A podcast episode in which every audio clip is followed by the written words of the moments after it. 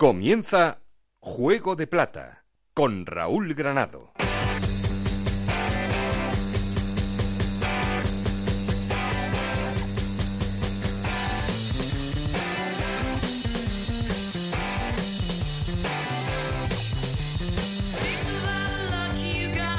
¿Qué tal? Muy buenas, bienvenidos al capítulo 31 de Juego de Plata, el podcast de Onda Cero en el que os contamos todo lo que pasa en la Liga 1, 2, 3 y en Segunda División B.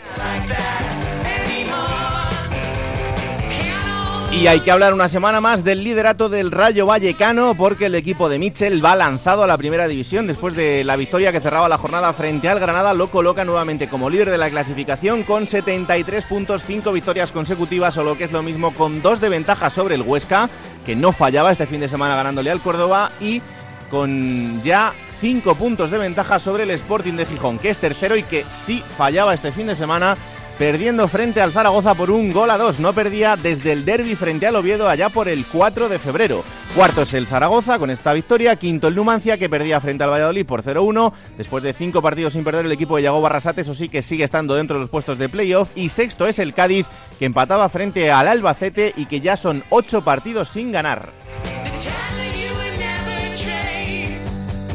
Todavía con opciones a entrar en el playoff están Oviedo, Valladolid, Osasuna, Granada, aunque el Granada un poco menos después de esa derrota en el debut de Miguel Ángel Portugal. Y por abajo, ojo porque ya sabéis que están descendidos el Lorca y el Sevilla Atlético, pero el Barça B se mete cada vez más en problemas. Ocho derrotas consecutivas hacen que el filial del Fútbol Club Barcelona esté vigésimo con 37 puntos, con 39 está el Córdoba que es décimo noveno y por encima todavía sin salvarse Nastic, Almería, Alcorcón, incluso Cultural Leonesa.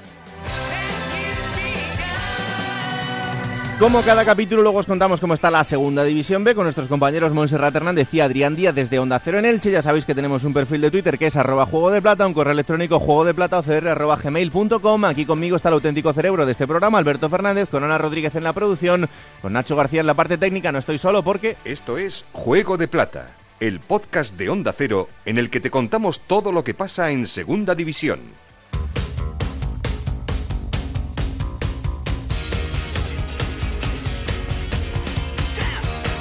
Y como siempre, lo primero es poner en orden resultados y clasificación. Ana Rodríguez, ¿qué tal? Muy buenas. Muy buenas, Raúl. Jornada 38 en la Liga 1-2-3 que comenzaba con ese empate a cero entre el Alcolcón y la Cultural Leonesa. 2-4 ganaba el Huesca en Córdoba. 0-1 victoria del Valladolid ante el Numancia. 2-1 triunfo del Zaragoza ante el Sporting de Gijón. 0-1 la victoria del Reus ante el Barça B, empate a 0 entre el Tenerife y el Almería. El Nastic perdía en casa 0-2 contra Osasuna, 2-0 victoria del Oviedo ante el Lorca, empate a 1 entre Albacete y Cádiz, 1-0 victoria del Lugo ante el Sevilla Atlético y 0-2 la victoria del Rayo Vallecano ante el Granada en el último partido de la jornada. Con estos resultados el líder es el Rayo Vallecano con 73 puntos, 71 tiene el Huesca, los dos en puestos de ascenso directo, Sporting de Gijón con 68 puntos, Zaragoza con 62, Numancia con 61 y Cádiz con 60 puntos jugarían los playoffs por el ascenso. Séptimo es el Oviedo con 59 puntos, octavo el Valladolid con 58, noveno Osasuna con 57, décimo el Granada con 55 puntos, un décimo el Tenerife con 53, los mismos que tiene el Lugo, décimo tercero es el Reus con 51 puntos, décimo cuarto el Albacete con 47, décimo quinta la Cultural Leonesa con 44 puntos, los mismos que tiene el Alcorcón, con 43 puntos están Almería y Nastic de Tarragona y en puestos de descenso Córdoba 39 puntos, Barça B 37 y ya descendidos Lorca 27 puntos y Sevilla Atlético con 26. ¿Cómo se está poniendo la cosa después de esa victoria del Zaragoza al Sporting? Increíble, ¿eh? Emocionante, emocionante, vaya cuatro jornaditas que quedan para el ascenso directo y para el playoff. El próximo partido del Zaragoza también impresionante. Cádiz. Cádiz, Zaragoza. Eso es. Lunes, otra vez. Eso es, es un lunes. Partidazo de la jornada vuelve a ser un lunes. En la tacita. Muchas bajas la televisión. Cádiz, ¿no? Sí, sí, sí, sí. Luego vamos a hablar con un protagonista del Cádiz. Así que estate atenta. ¿eh? Estoy eso. Bueno, vamos a hablar del líder, como siempre empezamos por ahí, la llamada al líder, en este caso el Rayo Vallecano, y como os decía, en un partido muy solvente del conjunto de Mitchell, que cerraba la jornada ganándole al Granada en Los Cármenes por cero goles a dos, en otro grandísimo partido del conjunto de Mitchell, eh, en el que era el debut de Miguel Ángel Portugal, luego hablaremos de ese debut de Miguel Ángel Portugal en el banquillo del Granada, pero no ha tenido mucha suerte, y era Bebé el encargado de poner el 0-1 en el marcador, y después Óscar Trejo ponía el definitivo 0-2 eh, otra vez y aunque no marcó, Adrián en barba espectacular, son ya 14 asistencias las que lleva este jugador que está haciendo una muy buena temporada. Y sí, es noticia, no marcó Raúl de Tomás en ese partido, pero estuvo muy cerca porque podría haber marcado el que habría sido el gol de la jornada y casi de la temporada marcando prácticamente desde el centro del campo, pero el balón daba al larguero eh, de la portería de Javi Varas y no conseguía marcar lo que habría sido desde luego un auténtico golazo. Así que eh, así está el Rayo Vallecano que por delante tiene un calendario a priori asequible para el conjunto de Mitchell. Van a ser, de verdad, partidos complicados, pero lo siguiente será recibir al Córdoba el próximo fin de semana, el domingo a las 6 de la tarde en, Vallecas, en la vuelta también de un hombre conocido en la casa como es José Ramón Sandoval, que eso sí, no podrá estar en el banquillo, y después tendrá que ir al Corcón, tendrá que recibir al Lugo en casa y por último terminará el periplo de esta temporada en Tarragona enfrentándose al Nastic. Así que eh, vamos a ver en qué punto podría conseguir el Rayo Vallecano este ascenso directo, lo que sería la vuelta del equipo a Primera División, pero como os decimos, el equipo de Michel que está absolutamente lanzado. Vámonos, eh, como siempre, a Onda Cero Aragón con el hombre juego de plata, este hombre que controla dos eh, auténticos equipazos que nos están regalando una temporada espectacular. El Huesca desde el principio, el Zaragoza desde hace ya eh, unas cuantas jornadas. No es otro que Rafa Feliz. Hola Rafa, ¿qué tal? Muy buenas. Hola, muy buenas Raúl, ¿qué tal? Pues muy bien, eh, con el Huesca que está empeñado en, seguir ahí, que además ha conseguido meterle ventaja al Sporting de Gijón, algo que hace unas semanas eh, parecía impensable y ahí están. Pues sí, la verdad que sí, le ha conseguido meter esa ventaja al, al Sporting de Gijón, además agradeciéndoselo cosa, fíjate, curiosa, ¿no? Al propio Real Zaragoza. Entre semana había encuestas entre los aficionados del Huesca si eran del Zaragoza a la hora del partido. Incluso algunos decían hmm. que a pesar de la ventaja que podría sacar el Huesca, que no querían nunca que ganase el Zaragoza. Y mira por dónde, pues no les ha venido nada mal y ahora mismo pues están en puesto de ascenso directo que ahora firmábamos, ¿no? Ese, ese ascenso Rayo Huesca y la verdad que, muy contentos por la situación del equipo orcense otra vez, que resolvió con solvencia su partido ante el Córdoba. Decías antes que desde luego hubiera sido el gol de la jornada, pero como no lo fue, yo me quedo con el de Alex Gallar, la chilena que hacía un auténtico golazo, un hombre que últimamente no venía jugando porque estaba a la espera de algún cambio por parte del técnico, se produjo esta semana con el Chimi Ávila que lo dejaba en el banquillo y se acababa Alex Gallar porque durante la semana no se había entrenado y por lo tanto marcaba un auténtico golazo. Y la verdad que están pensando en ese calendario que como decías anteriormente del Rayo, lo mismo digo del Huesca, todos son complicados, todos hay que respetar, pero el próximo fin de semana al Corcón para mm, posteriormente ir a Lugo, recibir al Nastic y acabar la temporada en Oviedo.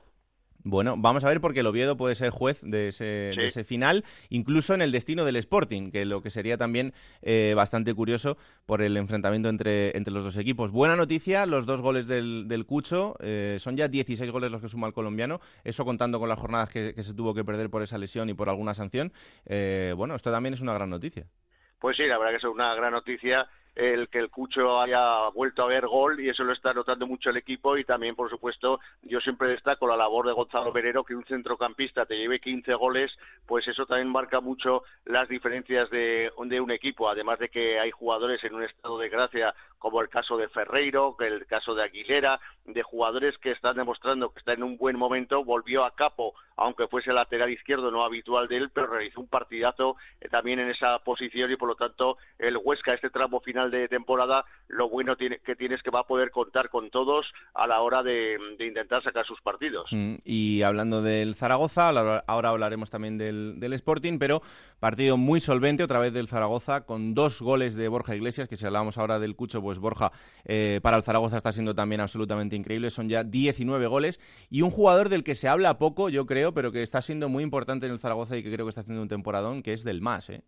Sí, sí, Julián del Más volvía a la titularidad después de mucho tiempo. Dicen todos que el ojito derecho de Nacho González es Alberto Benito y juega en esa posición, es el que viene haciéndolo habitualmente, pero cada vez que sale el chaval de la cantera lo deja absolutamente todo. Fíjate, el otro día el, Zaragoza estaba con cuatro jugadores que no hace muchos meses, la pasada temporada, estaban jugando en tercera división. Hmm. Julián del Mas en la derecha, la Sure en la izquierda, eh, Raúl Guti en el centro del campo y Pombo arriba. Es decir, cuatro jugadores que eran compañeros en tercera división y ahora son compañeros en la primera plantilla del, del Real Zaragoza. Del Mas secó a Johnny, no tuvo opciones Johnny como en otros partidos de destacar de sobremanera respecto al resto y la verdad que hizo un auténtico partidazo el chaval de, de la cantera pero sobre todo yo me quedo como apuntabas anteriormente con y se lo, se lo decías a Ana Rodríguez la afición espectacular otra vez la afición de la Romareda más de 31.000 espectadores que prácticamente llenaron el campo animando en todo momento al equipo mm. y cuando más lo necesitaba porque no hay que olvidar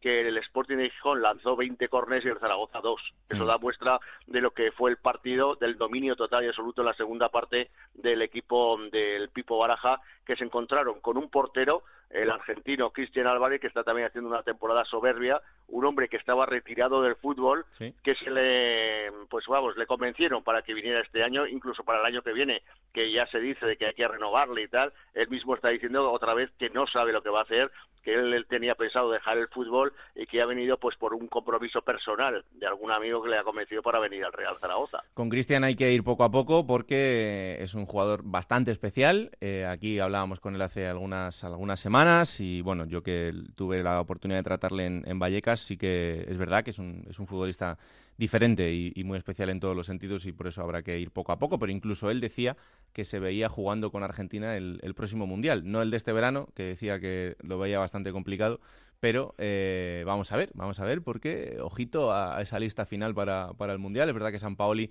parece que no le tiene mucho en sus oraciones, pero, pero este final de temporada está siendo absolutamente espectacular. Próximo rival del Zaragoza será el Cádiz, hay que ir al Carranza, como os decimos, será en lunes y desde luego que será otro de los grandes partidos de la jornada, porque si el Zaragoza consigue la victoria estará dándole una, una estocada prácticamente definitiva al Cádiz y si no, se va a igualar todo muchísimo más y se abrirá de nuevo una ventaja muy importante entre el Sporting y, el Zaragoza, así que atentos estaremos. Gracias, Rafa.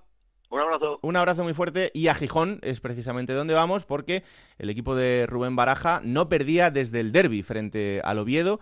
Habían pasado muchas jornadas desde entonces, eran 12 partidos sin conocer la derrota para el equipo del Pipo Baraja y llegaba frente a un equipo que, como decía ahora Rafa, está en una línea ascendente clara en las últimas jornadas como es el Zaragoza. Onda Cero en Gijón, Juan Gancedo, ¿qué tal? Muy buenas. Hola Raúl, el día que decidas hacer este programa en formato debate será su fin como juego de plata, ya te lo digo. Sí, tiene pinta, por eso os voy metiendo poco a poco, porque si sí, porque he escuchado cada cosa, todos mis respetos, ¿eh? escucharte a ti decir que el Zaragoza es un partido solvente. El partido solvente sobre, todo en la primera parte. O a Rafa Feliz decir que del más secó a Johnny, que hizo un auténtico partidazo y entró como quiso por todas partes. Bueno, yo entiendo que cada uno lo ve desde su punto de vista, pero vamos, el Sporting perdió en Zaragoza pero en la segunda parte es que fue un auténtico espectáculo. Claro, equipo ¿Has oído a Rafa cuando ha dicho lo de los 20 Sí, sí, lo arregló un poco al final. Ah, vale, vale, poquito. al final sí lo arregló un poquito. Sí es verdad que el Sporting entró muy mal al partido, francamente mal. Se llevó dos goles y el Zaragoza fue mucho más intenso, pero hasta ahí.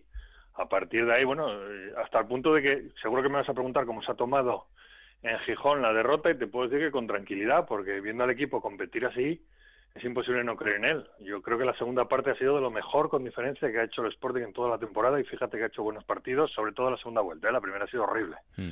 No sé, yo creo que pensar en un Sporting Zaragoza en un playoff, viendo cómo fue el partido, creo que debería de preocuparse más el Zaragoza que el Sporting. De hecho, gente que estuvo allí, yo no estuve, pero nos decían que, que, no querían ver al Sporting en pintura viendo cómo había sido el partido, los aficionados del Zaragoza, en un hipotético playoff. Hombre, evidentemente, si el Sporting no termina en ascenso directo, va a ser el gran favorito para ascender en ese, en ese playoff, porque el, equipo lo está mereciendo. En, sí, eh, pero eso nunca se sabe. Mucho Hay casos, mira cuando el Girona no subió por culpa nuestra hmm. y luego se pegó el batacazo que se pegó en el playoff. Eh, sobre el papel debería de ser así. Sí pero luego pueden pasar mil cosas. Puede haber un partido desgraciado, una jugada desgraciada, quedarte con 10 un montón de tiempo y, se te puede ir todo al traste. La mm. verdad es que preferiría sin duda estar en, la, en el lugar del Rayo del Huesca que en el lugar del Sporting ahora mismo numéricamente hablando.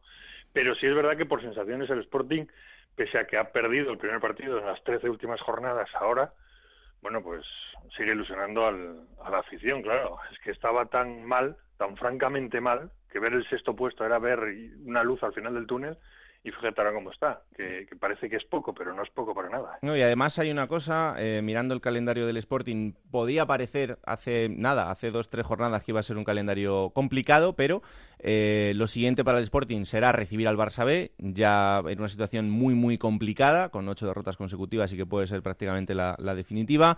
Luego tendrá que ir a Tenerife, el Tenerife ya sin opciones de llegar hasta el playoff. Tendrá que recibir al Granada, que prácticamente puede estar en la misma situación, y terminará con el Córdoba en el Arcángel, eh, lo que puede significar que el Córdoba en esta jornada ya haya descendido. Con lo cual, bueno, es verdad que hay que ir semana a semana y que estamos, eh, se está viendo y se está demostrando que no te puedes fiar de nadie. Pero a priori lo que parecía un calendario durísimo hace tres semanas, ahora se convierte en, en otra cosa. Es que sé que te lo había comentado yo semanas atrás. El hecho de que se le hayan escapado el Huesca y el Rayo sí ha servido para ir aclarando el calendario del Sporting, porque mm. precisamente el Huesca y el Rayo han ido dejando sin opciones a los próximos rivales del Sporting. Es decir, ha sido una cosa por otra. Mm. El Huesca y el Rayo no han fallado frente al Barça B, frente al Tenerife, frente al, frente al Granada, y tampoco falló el Huesca en Córdoba, y eso ha dejado a los próximos rivales del Sporting, pues prácticamente, como tú bien dices, sin opciones ya, salvo el Córdoba veremos cómo llega la última jornada, o el Barça Benesta, que tiene la última ya. Pero bueno, era una cosa por otra, todo no se podía tener.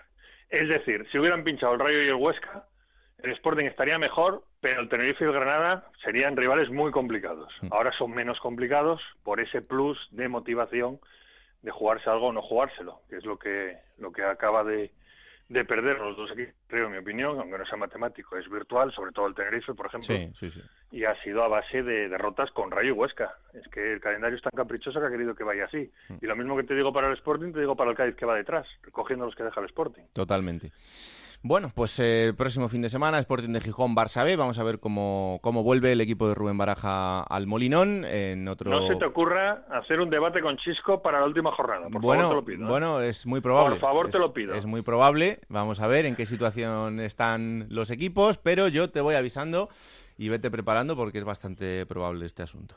Yo te digo que es imposible, imposible que haya un Sporting Oviedo en playoff he estado echando todo tipo de números y es imposible. Bueno. Porque si el Oviedo se mete en playoff será porque derrotó al Huesca en la última jornada. Si no, no se va a meter.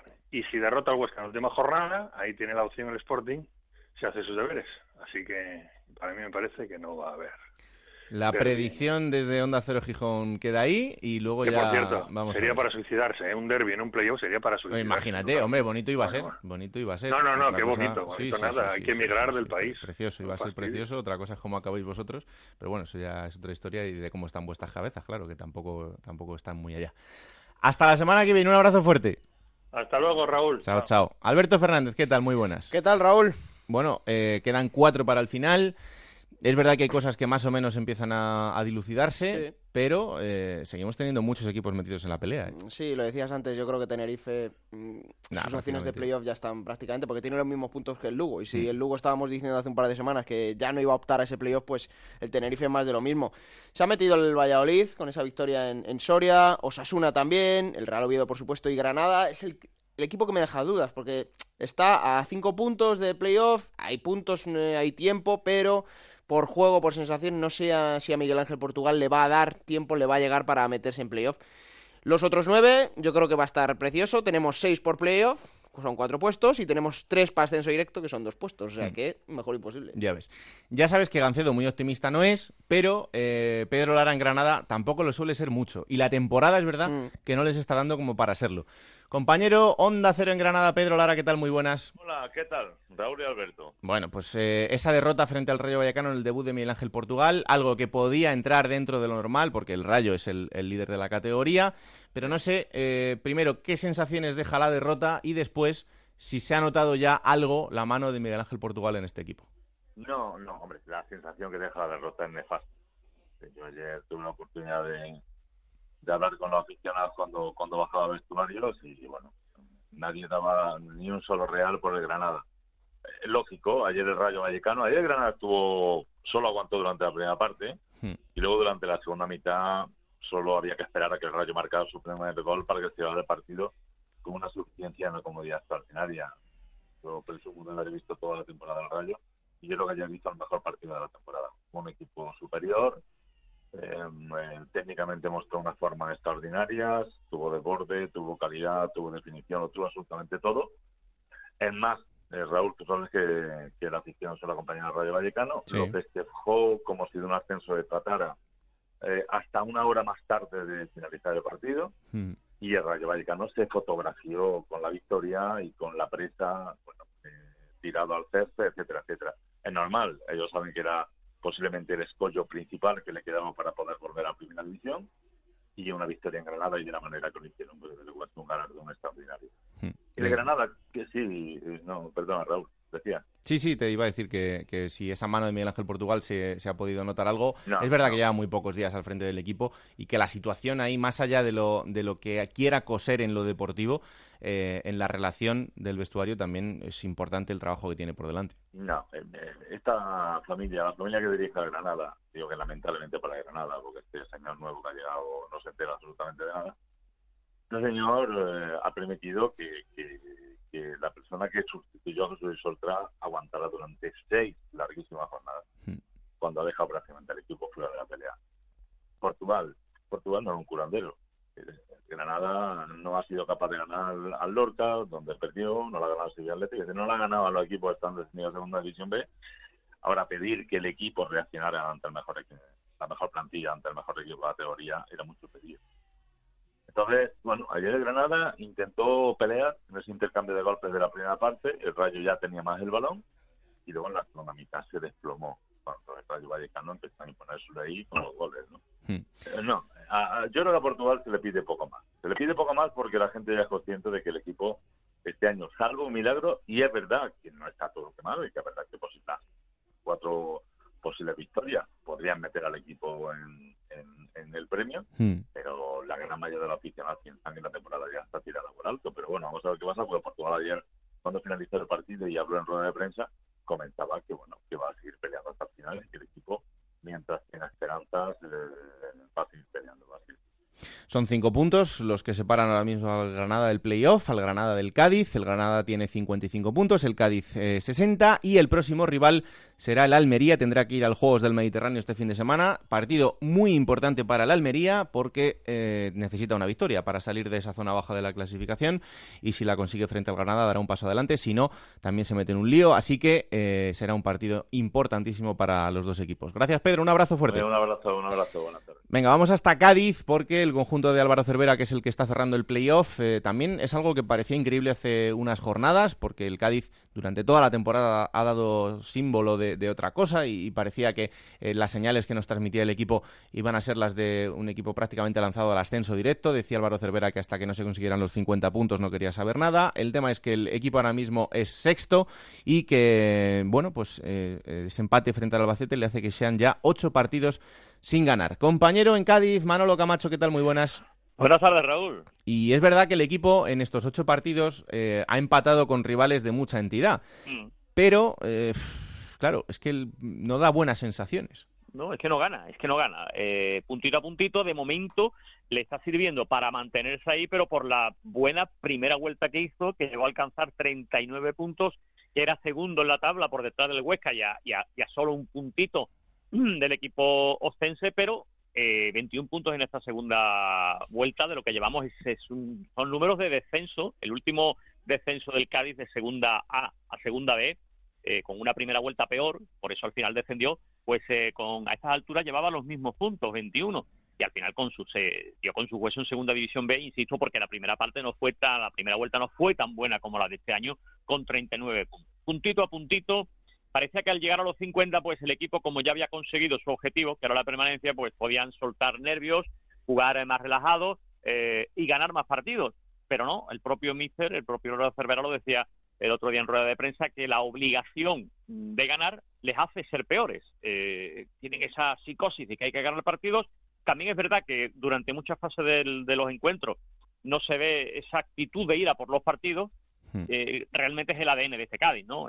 pues eh, bien seguros atrás, defensivamente muy serios y esperar su, su oportunidad, oportunidad que no llega toda vez que los las dos bandas pues son maniatadas. Ahí el Cádiz pierde mucho y ojo que los dos se retiraron lesionados claro. y ojo a las pruebas que le van a realizar Salvi eh, se va a perder posiblemente el partido del Real Zaragoza y si las pruebas eh, determinan lo que parece que puede apuntar, rotura, se puede perder, perder lo que resta de temporada, de ahí las lágrimas del futbolista cuando se retiraba el otro día en el partido frente al Albacete. Y que Álvaro puede ser algo, algo menor, eh, por fortuna algo más leve. Y, en principio al ser una semana más larga puede estar para ese partido frente, frente al Zaragoza. Pero aquí lo que hace falta es ganar el partido porque es que si no ya se puede ver fuera de, playoffs si pierde frente al Real Zaragoza. Y ya la historia es diferente, ya tienes que ser tú el que alcanza a los demás y el que no depende de ti mismo. De momento sigue dependiendo de sí mismo y, y lo que pasa es que no, que no se gana, porque si te fijas, el Cádiz solo hay dos equipos que han perdido menos que el equipo amarillo, que son los dos primeros, el Rayo y el Huesca. Sí. Eh, pierde muy poco, pero el problema es, amigo, que empata, que empata demasiado. Hasta 15 partidos ha empatado esta temporada, los mismos que partidos tiene ganado. A poco que dos, eh, que cuatro de esos partidos, dos hubiesen sido derrotas y dos triunfos, pues estaríamos hablando de que el Cádiz podía tener tranquilamente 64 puntos actualmente, más eh, desahogado, incluso todavía con alguna opción, aunque eh, remotilla a lo mejor, pero sí de, de, alcanzar ese segundo puesto, ¿no? Pero el caso es que como no se, no se gana, solo se empata, pues eh, puntito a puntito, como decía el otro, con lo de tacita a tacita, a, a ver si le da. Pues el próximo rival, como os decimos, es el Zaragoza, en casa, en Carranza. Luego el Cádiz tendrá que viajar a Barcelona para medirse al filial del Fútbol Club Barcelona. Eh, recibirá al Tenerife y la última jornada tiene que ir a los Cármenes para medirse al Granada. Ese es el calendario que tiene el Cádiz por delante. Gracias, Manolo. Aquí perdona, aquí las cuentas pasan un poco por por saber si Granada y Tenerife en estas dos últimas jornadas pues están algo más relajados o se juegan eh, el hmm. turrón también. Sí, lo que hablábamos en el caso del Sporting aquí es bastante hmm. parecido. Son dos equipos que probablemente a estas alturas ya eh, no se jueguen nada, sobre todo el Tenerife, el Granada vamos a ver, pero eh, por ahí van a pasar las opciones de un Cádiz que tiene que volver sí o sí a, la senda de la victoria si quiere mantenerse en esa zona porque ya empiezan a apretarle por, por abajo. Gracias Manolo, un abrazo fuerte. Un abrazo. Salvi y Álvaro García, Alberto, dos hombres que han sido muy importantes en la temporada del Cádiz, dos hombres muy eléctricos y que, bueno, son bajas eh, cruciales para este final. Es de importantísimo y lo hablamos hace unas semanas. Cuando los equipos le han cogido el tranquillo ya como juega el Cádiz, solo tenía la improvisación de estos dos jugadores y si no están, repito, Álvaro Cervera es sota, caballo y rey. Ahora es cuando a él le toca mm, hacer de entrenador de verdad y darle un toque nuevo de vitalidad a este Cádiz, que lo hemos visto esta temporada, ha sido un equipo de picos, porque no empezó muy bien tampoco, hubo dudas con Cervera, cuando se le renueva es cuando arranca el equipo, tiene una racha que solo Huesca, Rayo y Sporting de Gijón, rachas de victorias, han sido mm. mejor esta temporada, se dice pronto, y ahora se encuentra en esta situación. De todo modo, Raúl, yo veo que en estas últimas jornadas los equipos están perdiendo ya mm, ese toque de sistema, ese toque de fútbol, y está pudiendo el corazón ya no tienen propuestas tan concretas y ahora mismo es simplemente efectividad, defensa, efectividad, defensa por otro lado lógico, porque cuando se están jugando las cosas, pero ya no se pueden analizar tan bien los partidos. Son partidos muy abiertos en los que son en la mayoría de ida y vuelta y es verdad que los sistemas, sobre todo defensivos, están perdiendo mucho peso en, estos partidos, mm. pero es, normal porque entramos en una fase ya muy decisiva. Bueno, vamos a ver qué tal le sentó el empate frente al Albacete a un jugador del Cádiz, eh, nosotros que Roberto Correa, que se ha hecho con el lateral derecho del conjunto de Álvaro Cervera, está haciendo una muy buena temporada, tuvo ahí una fase de lesiones que le apartó de la titularidad, pero afortunadamente afortunadamente para él, ha recuperado el puesto. Hola Robert, ¿qué tal? Muy buenas. Hola, buenas tardes. Bueno, pues después de ese empate del Cádiz frente al Albacete, que no sé eh, si a estas alturas de la temporada os subo a poco o no. Sí, la verdad, bueno, es que nos suba a poco, sobre todo por las sensaciones que, que llevamos en, en, las últimas semanas y que, sobre todo en el partido, que yo creo que, bueno, que pudimos llevarnos los tres puntos de Albacete. Tuvimos ahí una ocasión, sobre todo muy clara en los últimos 20 minutos, que, que bueno, que yo creo que, nos falta la suerte esa de, un equipo que, está arriba y, que te da ese pequeño empujón para seguir peleando. Hmm. En un partido también, además, eh, marcado por las lesiones, y no sé además si, puede ser importante para lo que queda de, esta temporada, en esta parte final, porque en el caso de Salvi, en el caso de, de Álvaro, son dos hombres importantísimos para vosotros. ¿Cómo están ellos? Sí, bueno, las dos ratas, como nosotros le llamamos, la verdad que son, son fundamentales para nosotros, sobre todo por nuestro juego, bueno, pasamos mucho en ello. Y bueno, Salvi parece que sí, que, que, tenía una pequeña roturilla o que notó algo ahí en el isquio. Y Alvarito, bueno, se quitó un poco más por precaución para que no le pasara lo mismo. Esperemos sobre todo de Alvarito que no sea nada y de Salvi porque sea lo menos posible y pueda estar con nosotros pues pues antes de acabar la liga sobre todo intentar achuchar para estar ahí o, o por lo menos si el equipo se clasifica para los playoffs, que esperemos que sí, pues nos puede ayudar. Hmm. Eso te iba a decir que en este tramo final de la temporada, yo no sé, no sé qué le ha pasado al equipo, porque es verdad que mirando los resultados son muchas jornadas sin ganar, porque son ya eh, siete partidos en los que el, Cádiz no ha conseguido la victoria. Es verdad que ha habido empates importantes como el que conseguiste frente al Huesca o frente al Rayo Vallecano eh, o incluso frente al Sporting de Gijón, que son equipos que están en la parte alta de la clasificación, pero no sé vosotros desde dentro qué pensáis que, que ha podido suceder en las últimas jornadas. Sí, es cierto sobre todo que, bueno, como tú dices, que llevamos sin ganar, pero bueno, también como tú dices, hemos tenido enfrentamientos directos de los que hemos salido, pues yo creo que, muy satisfechos porque contra el Sporting casi hicimos un gran partido contra el Rayo, sobre todo en la primera parte también, ellos en la segunda nos ficharon más. Y bueno, al final el equipo no gana, pero bueno, lo importante es que tampoco pierde y eso, bueno, poco a poco son puntos que va sumando que luego al final sí que te puedes acordar de ello.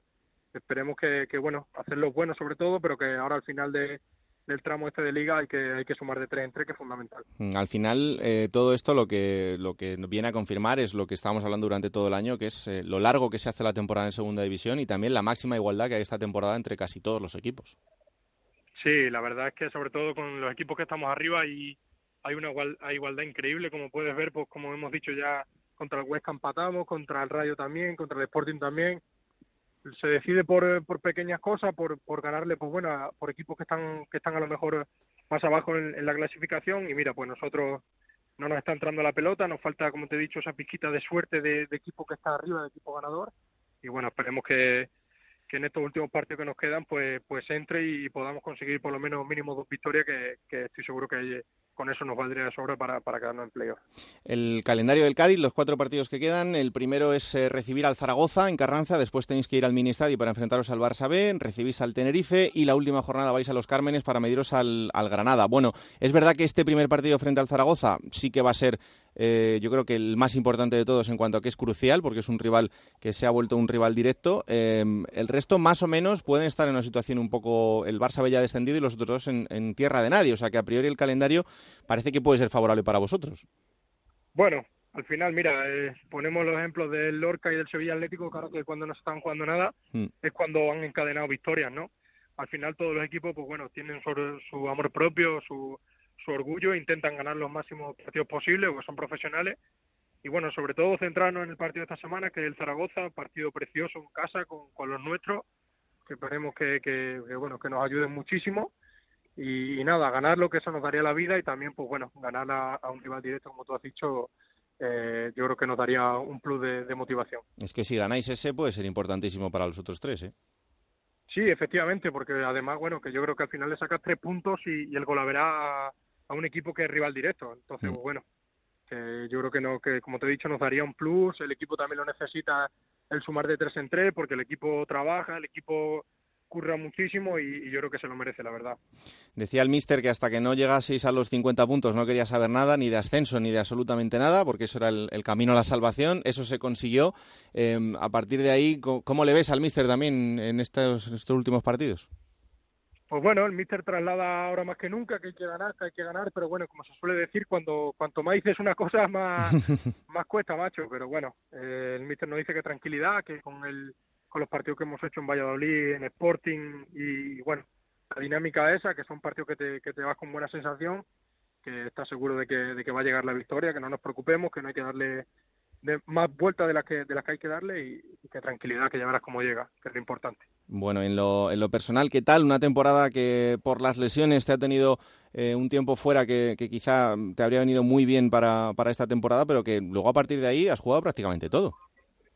Sí la verdad es que yo aquí como siempre he dicho estoy muy muy feliz en, en el Cádiz y la verdad es que es un club en el que he encontrado prácticamente todo. Está muy cerca de de lo que es mi casa, que también hace mucho tiempo que estaba muy lejos y, y bueno, al ver la familia, pues prácticamente casi todos los fines de semana es, es una alegría y bueno, es cierto que al principio lo pasé bastante mal, encadené tres lesiones consecutivas que, nunca me había pasado, pero bueno, al final te sirven para aprender, te sirven para, para sobre todo yo creo que he mejorado mucho mentalmente, hacerme muy fuerte y, y a partir de ahí, pues mira, ahora disfrutar que estoy jugando y, y hay que disfrutarlo porque, como te digo, hay mucha competencia en el, en el equipo y nunca se sabe cuándo te puede tocar. Hmm.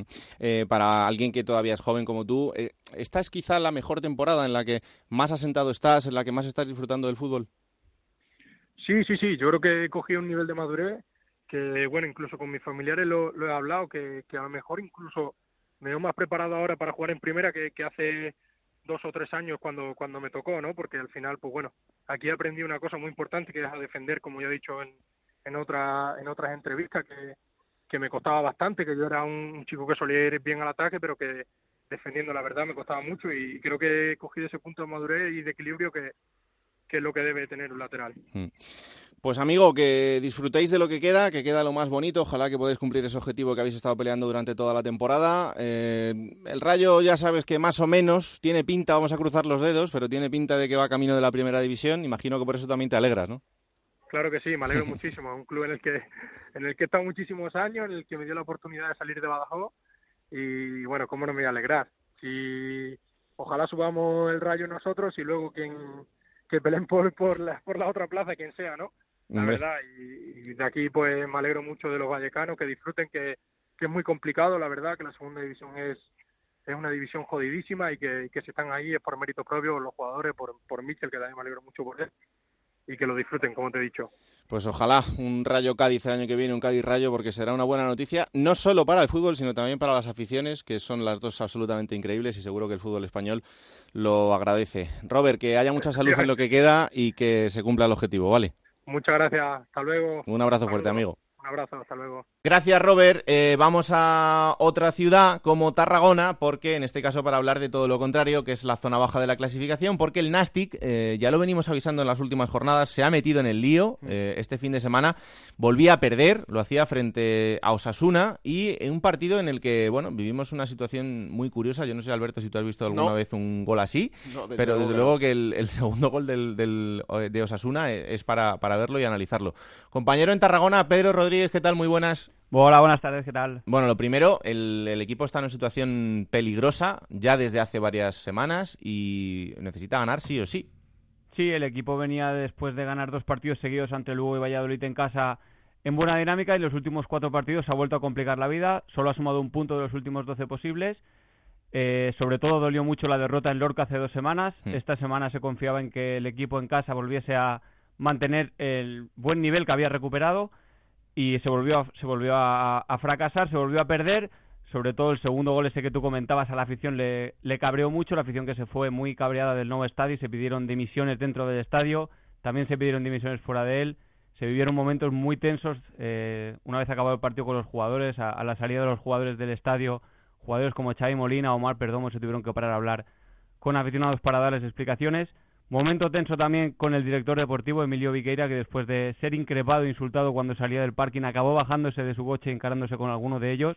Incluso tuvieron que intervenir los mozos de escuadra para, para apaciguar la tensión. Una desconfianza en el director deportivo que ya viene de la temporada pasada, cuando el equipo se salvó en la última jornada y es mm. que en dos temporadas han pasado cinco entrenadores y más de 50 jugadores por el Nastic. Es, muy, muy destacable esta cifra y lo que se critica mucho también son las pocas explicaciones que está dando el director deportivo en estas dos últimas temporadas, ya que apenas se exponen los medios de comunicación y teniendo en cuenta la situación deportiva que está viviendo el club, pues mucha gente considera que, sería necesario que saliese a dar la cara. Todo esto pasó el domingo, ayer lunes el grupo de animación Orgull Grana, Orgull, Grana perdón, emitió un comunicado lamentando el enfrentamiento con el director deportivo y un poco la situación vivida y ahora pues que ahora no es momento de crear conflictos sino de animar al equipo y de unirse, eh, una unión que también pidieron eh, tanto el técnico Nano Rivas y, algunos jugadores después del partido contra Osasuna. Y una situación, la de Nano, un poco delicada, los números del entrenador manchego que no son, no son los esperados, ha sumado tan solo 15, puntos de, 15 puntos de los últimos 42 posibles, con un balance de 4 victorias, 3 empates y 3 derrotas en 14 partidos que, que lleva en esta segunda etapa. El equipo, como decíamos, está inmerso en una racha de 4 partidos consecutivos sin ganar y una derrota el próximo fin de semana en Sevilla contra el colista podría ser prácticamente la sentencia de Nano Rivas. De momento va a tener una semana más de margen. El dilema está en si tiene sentido echar al entrenador a falta de tres jornadas. El año pasado con el mismo Nano Rivas funcionó, que llegó a las últimas tres y, y salvó al equipo. Y este año pues veremos a ver qué pasa. Una derrota en, como digo, una derrota en Sevilla puede ser la sentencia del entrenador eh, del Nastic. El calendario del Nastic es complicado porque es verdad que este fin de semana sí tiene una grandísima oportunidad jugando frente al colista, frente al Sevilla Atlético, pero después tiene que recibir a la Cultural Leonesa, un partido eh, clave y directo, y después tendrá que ir a Huesca para medirse eh, al conjunto escense y terminará la temporada con el Rayo Vallecano en casa. por tanto, esas dos últimas jornadas van a ser muy complicadas para el conjunto de Tarragona pero todavía lo tiene en su mano y hay otros equipos que están también metidos en, la pelea. Em, hay que hablar también de eh, los jugadores que vinieron al mercado de invierno, porque más allá de los goles de Álvaro Vázquez, que es verdad que sí ha funcionado, aunque esa sanción, eh, por mi parte yo creo que bastante torpe, le ha hecho perderse eh, dos partidos que van a ser muy importantes, y César Arzo, que también más o menos ha, sí, ha funcionado. El resto, Pedro, la verdad es que no han dado el nivel.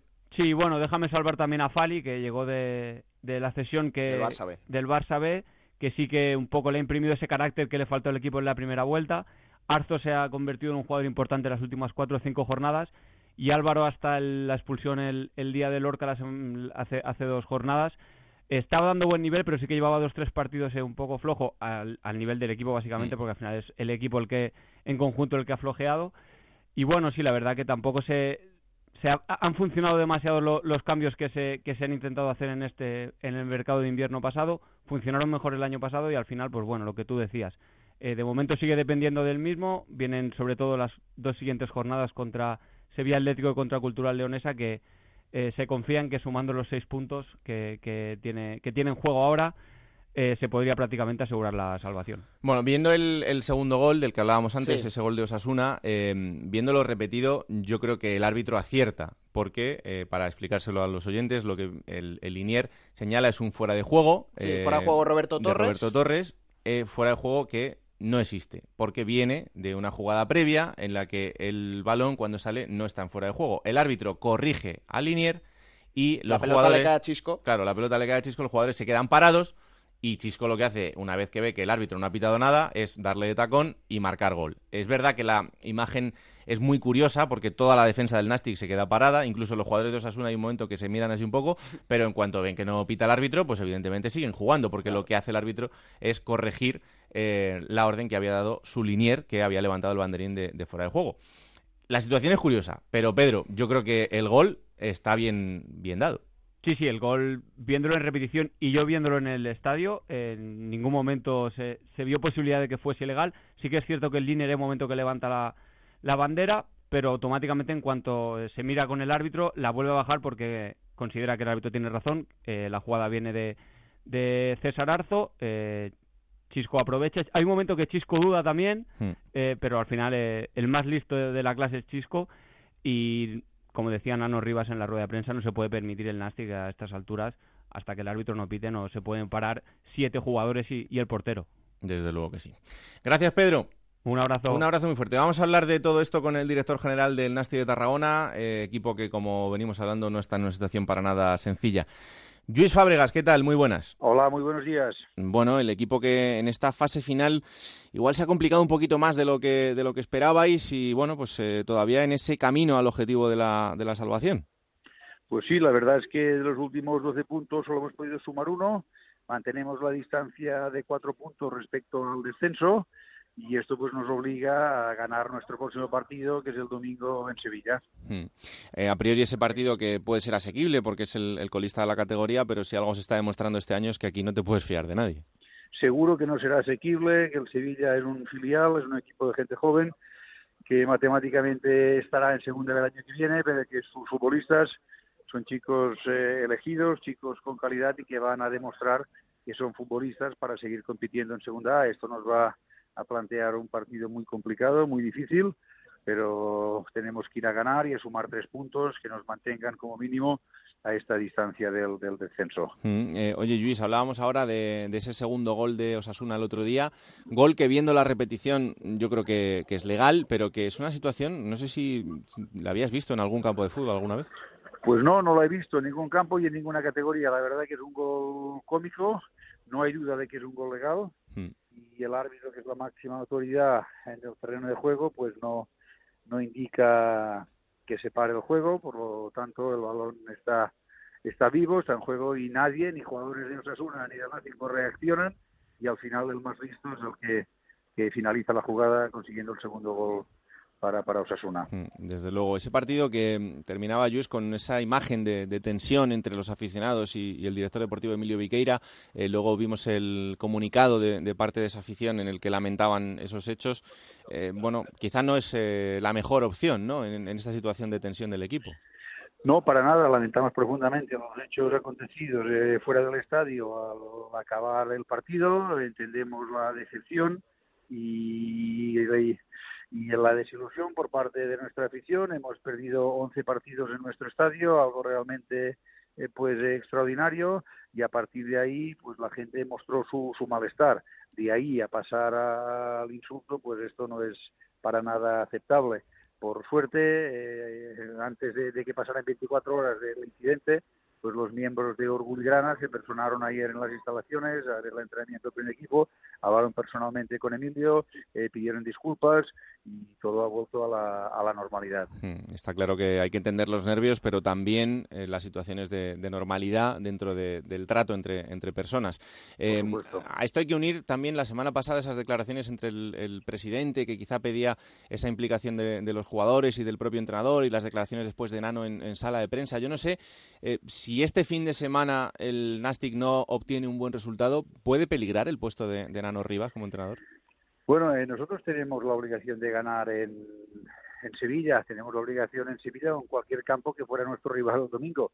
Queremos eh, alejarnos de las posiciones de riesgo, estamos varios clubes implicados en esta lucha, el Nastic eh, tiene que seguir en la Liga de Fútbol Profesional. Creo que tenemos plantilla suficiente para optar a uno de los puestos que garantice la permanencia y lo que vamos a hacer es focalizar todo nuestro interés en conseguir los tres puntos en Sevilla el domingo. No podemos ir más, más allá de este partido. Eh, ayer por la mañana el presidente, el, vicepresidente deportivo, el director deportivo, el entrenador y uno de los capitanes nos reunimos en mi despacho, hablamos de la necesidad, de la unidad y del único objetivo común de conseguir estos tres puntos. Vamos todos en una única dirección, el interés es el mismo, todos se tienen que sentir arropados y estamos convencidos de que en Sevilla vamos a sumar tres puntos. O sea que en esa unidad entiendo que no el entrenador debe seguir hasta final de temporada.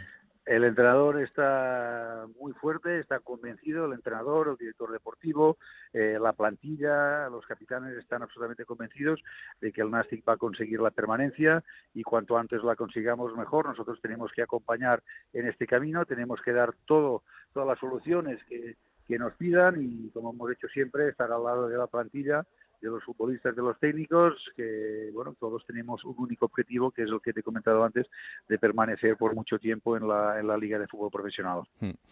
Pues le agradezco la atención en este programa en Juego de Plata al director general del Nasti de Tarragona, Luis Fábregas, que haya muchísima suerte en lo que queda y ojalá que sean buenas noticias de aquí a final de temporada. Muchísimas gracias. Muchas gracias a vosotros, muy amable. Bueno, pues eh, a ver qué, qué, le pasa al Nastic en las últimas eh, jornadas, pero eh, ya decimos que sobre todo esas dos, frente a Huesca y Rayo Vallecano, van a marcar mucho el final de temporada, así que oportunidad tienen y para empezar este fin de semana jugando frente al Sevilla Atlético. Bueno, vamos a otra ciudad que también está en ese sueño de intentar salir de la zona baja de la clasificación, que es el Córdoba. desde la llegada de José Ramón Sandoval ya sabéis que el equipo dio un pequeño salto hacia arriba, pero ya dos derrotas consecutivas hacen que se haya abierto una pequeña brecha con el Nastic. el Córdoba es decimonoveno, el Nastic decimoctavo y entre ellos hay cuatro puntos de diferencia. Compañero en Córdoba, Antonio David Jiménez, ¿qué tal? Muy buenas. Hola, Raúl, muy buenas. Bueno, la derrota de este fin de semana frente al Huesca entraba dentro de lo normal, porque el Huesca está peleando por el ascenso directo. Aún así, el Córdoba yo creo que plantó batalla en eh, algunos momentos del, partido, pero eh, esta derrota sí es verdad que complica un poco más todo. Complica porque el Córdoba ha encadenado dos derrotas eh, consecutivas. El partido de la temporada para muchos estaba en León frente a la Cultural hace dos eh, semanas y claro, caer en esa en esa cita ha sido lo que al Córdoba le ha llevado a tener esa desventaja porque hay que recordar que en el mes de febrero estaba a 14 puntos de la zona de salvación y tras eh, el último triunfo en casa el conjunto blanquiverde pues consiguió igualar con el Almería que por entonces marcaba la frontera con la con la permanencia. Es decir, el Córdoba ha cedido terreno sabe que ahora le quedan 12 puntos, que de esos 12 eh, puntos tiene que hacer un mínimo de entre 8 o 9 para pensar en la, en la permanencia. Parece que este año no se va a llegar a los, a los 50, pero sí, está claro que ahora mismo vive en una situación, voy a decir, crítica en función a que no puede cometer ningún traspié más y el calendario precisamente hmm. no es nada fácil porque hay que recordar que tiene en su camino a dos equipos que se están jugando el ascenso a primera división como son el Rayo este fin de semana y en la última jornada el Sporting, que es cierto que el varapalo de Zaragoza tal vez eh, pueda hacer que el Sporting llegara en otras condiciones a esa cita y de por medio también un, un partido que se entiende como crucial ante el Almería que junto al Nastic pues está a cuatro puntos de, distancia. Sí, Almería y Reus son los dos partidos eh, que el Córdoba tiene que ganar sí o sí, si quiere seguir vivo y luego, bueno, pues eh, a esperar a ver qué pasa frente a Rayo y Sporting. Eh, por cierto, en el partido del fin de semana en Vallecas, José Ramón Sandoval, que vuelve a casa, no estará sentado en el banquillo. Sí, no estará sentado en el banquillo porque hay que recordar que a la conclusión del partido que se disputó en el León fue expulsado por eh, protestar, especialmente un gol anulado, mal anulado a Alex Quintanilla en el tramo final del encuentro, cuando todavía iba ganando la cultural leonesa 2 a 0. Eso enfadó muchísimo en el banquillo del Córdoba, hasta el punto que durante el partido fue expulsado el delegado de equipo, Julio Cruz, y a la conclusión de, la cita, pues eh, Sandoval también fue a protestarlo y le, y le costó ese castigo que es el estándar ¿no? que tiene el comité de competición cuando, mm. cuando se expulsa a un entrenador. Eh, decían el pasado fin de semana, decían el sábado, que lo mismo esa ausencia del entrenador, pues a lo mejor el equipo lo, la pudo sentir, pero claro, también para Sandoval era una cita muy especial porque hay que recordar que tal vez en su trayectoria en Vallecas es donde ha vivido los mejores momentos. Desde luego que sí, pero bueno, ahí estará el bueno de Ismael Martínez, eh, su segundo, que también es muy, muy querido en, Vallecas y que seguro que será recibido entre aplausos por la, por la afición vallecana. Eh, ¿Salá pudo jugar en el Córdoba, Antonio? Salah pudo jugar en el Córdoba. La historia data del mes de agosto de 2011, cuando la selección de Egipto disputó el Mundial Sub-20 en Colombia. Fue ofrecido por una empresa francesa, Spox, en el mes de enero-febrero de 2012. Por entonces, el Córdoba estaba en segunda división, estaba dirigido por Paco Gémez y, eh, bueno, pues eh, estaba en la zona alta de la clasificación hasta el punto que llegó a disputar la fase de ascenso, que fue eliminado en la primera ronda por el Valladolid. Bueno, pues mm. en ese plazo de tiempo, el, jugador fue ofrecido además de el Nani también, el jugador que está en el, en el Arsenal en la actualidad, mm. pero eh, exigían a través del club donde estaba Salah, que era el Arab Construction, eh, le exigían el pago de, un traspaso que también llevaba derechos de formación. El caso que finalmente no accedió Carlos González, que por entonces era el dueño del club y ya todo el mundo conoce que no era muy partidario a, hacer grandes inversiones. Bueno, la inversión no era excesivamente grande, pero lo que son las cosas, es decir, de a lo mejor una operación que no hubiera llegado al medio millón de euros en el verano, tras la disputa de los Juegos Olímpicos de, los Juegos Olímpicos de, Londres, pues el Basilea se hizo con, con, Salah por dos millones y medio y ya sabemos dónde está Salah ahora mismo. Pero sí, es cierto, Salah pudo ser jugador del Córdoba, aunque claro, el formato era primero que viniera a prueba durante un par de semanas y si convencía, que todo apuntaba a que sí, pues tiene convertido el jugador del Córdoba. Hubiera sido un cóctel interesante Paco Gémez, Paco Gémez con, Salah. ¿eh? Sí, sí, sí, sí. Yo la verdad es que habría pagado dinero por, por ver aquello. Eh, para que veáis, esto se lo vamos a contar a Venegas y a Santomé, que seguro no tienen ni idea, y, y ya verás, esto lo cuenta Venegas en el próximo Onda Fútbol fijo las vueltas que da, que da la vida y que da el fútbol. De jugar una final de Champions esta temporada a haber podido jugar en el Córdoba allá por la temporada 2012. En fin, él se lo pierde, ¿eh? porque Córdoba es una ciudad fantástica.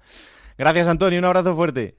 Gracias, pero vamos, que la culpa fue de Carlos González. Lo dejo así de claro porque fue el que dijo que no, que no viniera ni siquiera a hacer la prueba. También es muy raro esto. Es, la verdad es que es una frase que no se ha repetido mucho en Córdoba en los últimos años. Ay, qué lástima. y, las que quedan. Eh, seguro que, sí. Un abrazo. Un abrazo, hasta luego. Eh, a ver, el Alcorcón. El Alcorcón es otro equipo que está en esta situación, empeñado en, no salvarse porque lo ha tenido en la mano durante muchísimas jornadas. Es decimosexto. Es verdad que tiene un punto más que Almería y Nastic, tiene 44 pero no están salvados y las sensaciones son regulares. Ha mejorado un poquito. Llegó a estar a 7 puntos por encima de la salvación. Hace menos de un mes estaba a 3 por encima de, de esos puestos de descenso. Y ahora está a 5. Es verdad que está teniendo suerte porque los resultados de los rivales le están acompañando, hmm. pero el partido que vimos tanto el fin de semana pasado en, Sevilla, eh, en casa del Sevilla Atlético, donde además eh, sé que la plantilla y el club hicieron un esfuerzo para eh, poner dinero de, su bolsillo para que la afición viajase en autobuses, hubo cientos de aficionados del Alcorcón allí animando. El espectáculo que tuvieron que ver fue un poco... Vamos, hace daño a todo aficionado que siga su equipo y que viaje. Y lo del otro día contra la Cultural Leonesa, la verdad que también dejó mucho que desear, porque ese recibes a un rival directo en casa, al menos tienes que mostrar otra propuesta, otro fútbol. No quiero que suene como un ataque directo a su entrenador, pero creo que es el máximo culpable, porque con la plantilla que tiene el Alcorcón, los jugadores que tiene, se está viendo muy poquito fútbol. Le ha acompañado el resultado del Fútbol Club Barcelona B, del Nasti, del Córdoba que perdieron, empató la Almería, pero claro, fíjate, ahora el Alcorcón tiene que ir a Huesca hmm. y recibe al Rayo Vallecano. Son cinco puntos, quedan cuatro partidos, pero puede peligrar y verse en una situación muy similar a la del año pasado que se tuvo que salvar en la última jornada. La afición, desde luego, Raúl, no está nada contenta. Yo creo que deberían centrarse un poco en, cómo juega el equipo, ese cuerpo técnico, y a lo mejor olvidarse un poco de si los jugadores dan entrevistas o no, porque yo creo que eso tampoco, tampoco es tan importante. Yo creo que con salvarse primero, luego ya el resto ya, ya, lo vamos viendo. En fin, eh, compañero Pablo Llanos, ¿qué tal? Muy buenas. Hola Raúl. Otro alfarero sufridor que tenemos aquí en, en la redacción. Otras noticias que nos deja la jornada. Eh, comenzamos por el Numancia, que está en plena pelea por los playoffs y que si consigue seis puntos se clasificará de manera matemática. Mm. Para ello, este fin de semana debe ganar al Lorca y lo hará con problemas en defensa, ya que el Guezábal es baja por sanción. A esto se une que es casi aún es duda y si el central malagueño no se recupera, la opción será Dani Calvo, que acompañará a Carlos Gutiérrez en el, en el centro de la zaga. En el Tenerife, ya no, se puede, ya no pueden entrar en playoff y comienzan a preparar la temporada que viene. Para ello suena Sergio Tejera, jugador del Nastic que termina contrato en junio y que podía llegar gratis al conjunto isleño. Jugador interesante, claro que sí. Zozulia es noticia en el Albacete. El atacante ucraniano lleva una vuelta sin marcar un solo gol. Y aunque sigue siendo el máximo goleador del equipo con siete tantos, no marcado en la segunda vuelta, este fin de semana se enfrenta al Valladolid, que fue el último equipo al que le consiguió hacer un gol. Mm. Y de la mala racha de Zozulia, la buena de la Cultural, que lleva cinco partidos eh, sin perder. Su última derrota fue a finales de marzo frente al Zaragoza y han conseguido 11 de sus últimos 15 puntos. Además, no pierden como visitantes desde que cayeron en el Molinón frente al Sporting hace dos meses. Y para cerrar te traigo una muy buena noticia. Aritz López Garay, entrenador del Reus, Sí. ha sido operado con éxito de una válvula del corazón. Y ¿Es se verdad? prevé que pueda regresar a los banquillos a finales de este mes. Otro equipo también con mucho mérito, Sí. que es verdad que ya no se juega nada. Salvado ya matemáticamente. Pero está salvado y con el objetivo cumplido. En fin, lo siguiente aquí en el Juego de Plata es plata o plomo. Plata o plomo. Soy el fuego que arde tu piel. Soy el agua que mata tus Adelante. Bonito, esta sintonía que la estoy escuchando en muchas otras cadenas, ¿eh? Es verdad. decir que los primeros que la pusimos para una sección fuimos nosotros, ¿eh? Aquí somos pioneros.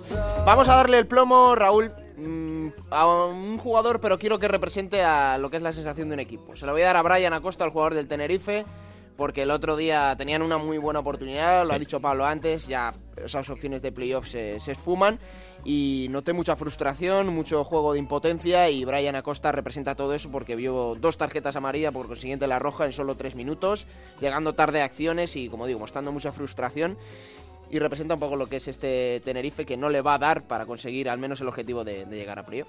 ¿Y la plata? La plata, bueno, un viejo conocido, creo que ya lleva tres con esta. Borja Iglesias. Hombre, por favor, el porque El partido de la jornada era el de la Romarea, con todos los respetos al de los Cármenes, Mm. por cómo estaban en Zaragoza y Sporting de Gijón. Y creo que en el partido indicado, en el más importante, vuelve a aparecer Borja Iglesias, hace doblete y le da una inyección brutal de, ilusión a- al Real Zaragoza, porque el Panda está muy, muy en forma.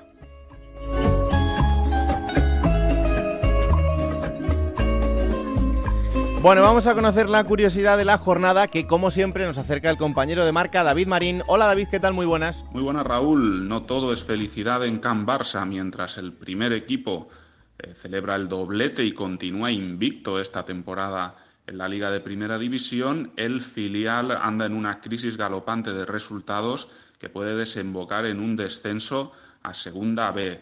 El eh, filial azulgrana cayó este fin de semana eh, frente al Reus en casa y suma su séptima derrota seguida y su undécima jornada sin conseguir una victoria. Desde el 18 de febrero, cuando ganaron en el campo del Lugo 1-2, no gana un partido el filial del Fútbol Club eh, Barcelona. Esta racha de siete derrotas seguidas es la peor en la historia del filial desde que se fundó como tal en los años 70. Hasta ahora era en una misma temporada de cinco derrotas y sumando el final de la 95-96 y el inicio de la 96-97 de seis derrotas, mientras que el Barça B no acumulaba 11 jornadas sin ganar desde el último descenso a Segunda B, la 14-15, cuando también estuvo 11 jornadas sin conocer la victoria. La peor racha del club en Segunda sin ganar data de la 96-97, otro año de descenso en la que estuvo hasta 15 jornadas sin vencer.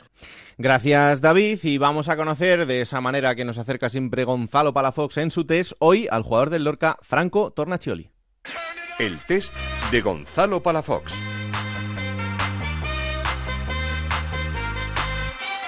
Un recuerdo de niño. Cada vez que, que me hacían un gol lloraba y justo estaba en un, un equipo que me hacían 7, 8 goles por partido y lloraba 8 veces o 9 veces de repente por, por partido. Me parece muy mal. Y mi madre siempre ahí tras del arco alentándome y sufriendo porque era un niño, 5 o 6 años y cada vez que un gol lloraba. Una serie que sigas. Prison Break me gusta muchísimo. Un ciclo que no he superado todavía. ¿La última película que has visto? Eh, Titanes de Acero. Titanes de Acero. Y fue una película muy bonita, muy entretenida, muy emocionante, donde también está una reivindicación política. La canción que más suena en el vestuario. Es eh, Bella de, de Wi-Fi o algo así, o Guayma, no sé. Ponme musiquita, Peñalba, por fin, ponme musiquita. Sí, sí, sí, sí.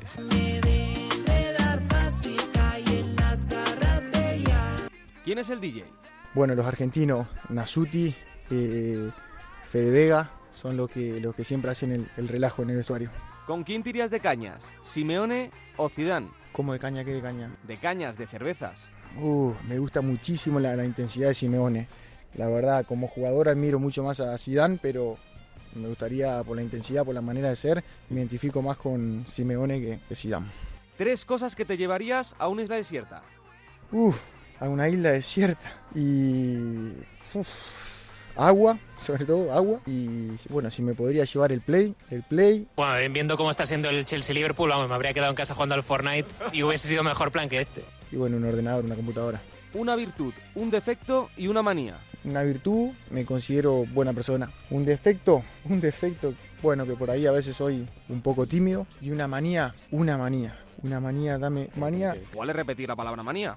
Sí, tengo, sí. En, en, el, en, el, fútbol soy muy supersticioso, no sé cómo le dicen acá. Y si me puse el boxer que jugué ese partido, lo quiero usar el que viene, si ganamos. El, el, si el, los guantes que ganamos, o sea, quiero repetir todo. Si de repente fui al baño, voy a, voy a tratar de ir al baño y todas esas cosas. ¿sí? Un rincón para desconectar y un plato favorito. Un rincón. Me gusta muchísimo lo que es el, el campo, el campo, lo, todo lo que es animales, caballos. Eh. Mi plato favorito, bueno, el asado, el asado uruguayo. Tres referentes futbolísticos. Referente, bueno, Manuel Neuer. Y Santi Noya. Para mí el mejor arquero de todos los tiempos. Eh, José Luis Chilaver, que me gusta muchísimo su personalidad. Y Carini. Bueno, te podría decir un jugador Messi. Messi por, por la humildad que tiene, lo admiro muchísimo. Tres cosas que tiene que tener tu mujer perfecta. Uh, bueno, cocinar bien. Es muy listo. Que me quiera que me quiera y, y, que le guste el mate. Es una maravilla. Un deseo. Bueno, llegar a jugar en la selección uruguaya. Lo más importante de la vida es la salud. Como decía el, el filósofo turco. Bueno, sí, filósofo, sí, todo. Dijo una palabra muy bien dicha. Cuidado. Sí. Filósofo turco. Lo importante, Filósofo lo importante turco. ¿Cómo se llamaba el filósofo? Joder, ¿no ha leído La Pasión Turca? No, pues vaya. Lo sería. importante de la vida es ser feliz. Estaría bien que el bueno de Franco Tornacelli nos explique cómo iba a enchufar la Play y el ordenador en la isla desierta. Pero, oye, cosas más raras has visto y ahí está perdidos. Sí. Si no, en fin, que nos liamos. Jornada 39. Lo importante es tener salud, como decía don Vicente Bosque. Eso es. Empieza este mismo viernes, precisamente con el equipo de Franco, a las 9 en el Artés Carrasco, Lorca, Numancia. Para el sábado, cuatro partidos. A las 4 de la tarde, Real Valladolid, Albacete y Sporting de Gijón, Fútbol Club Barcelona B. Para las 8 y media, otros dos. Horario unificado también en, en doble partido, Reus Tenerife y Osasuna Real Oviedo. Para el domingo, cinco encuentros. A las 12 del mediodía, Cultural Leones al Lugo. A las 4, Huesca Alcorcón. A las 6 de la tarde, dos encuentros. Rayo Vallecano Córdoba. Sevilla Atlético Nastic. Cerrará el domingo a las 8, Almería Granada. Y para el lunes, Raúl, el partido de Carranza a las 9, Cádiz Zaragoza.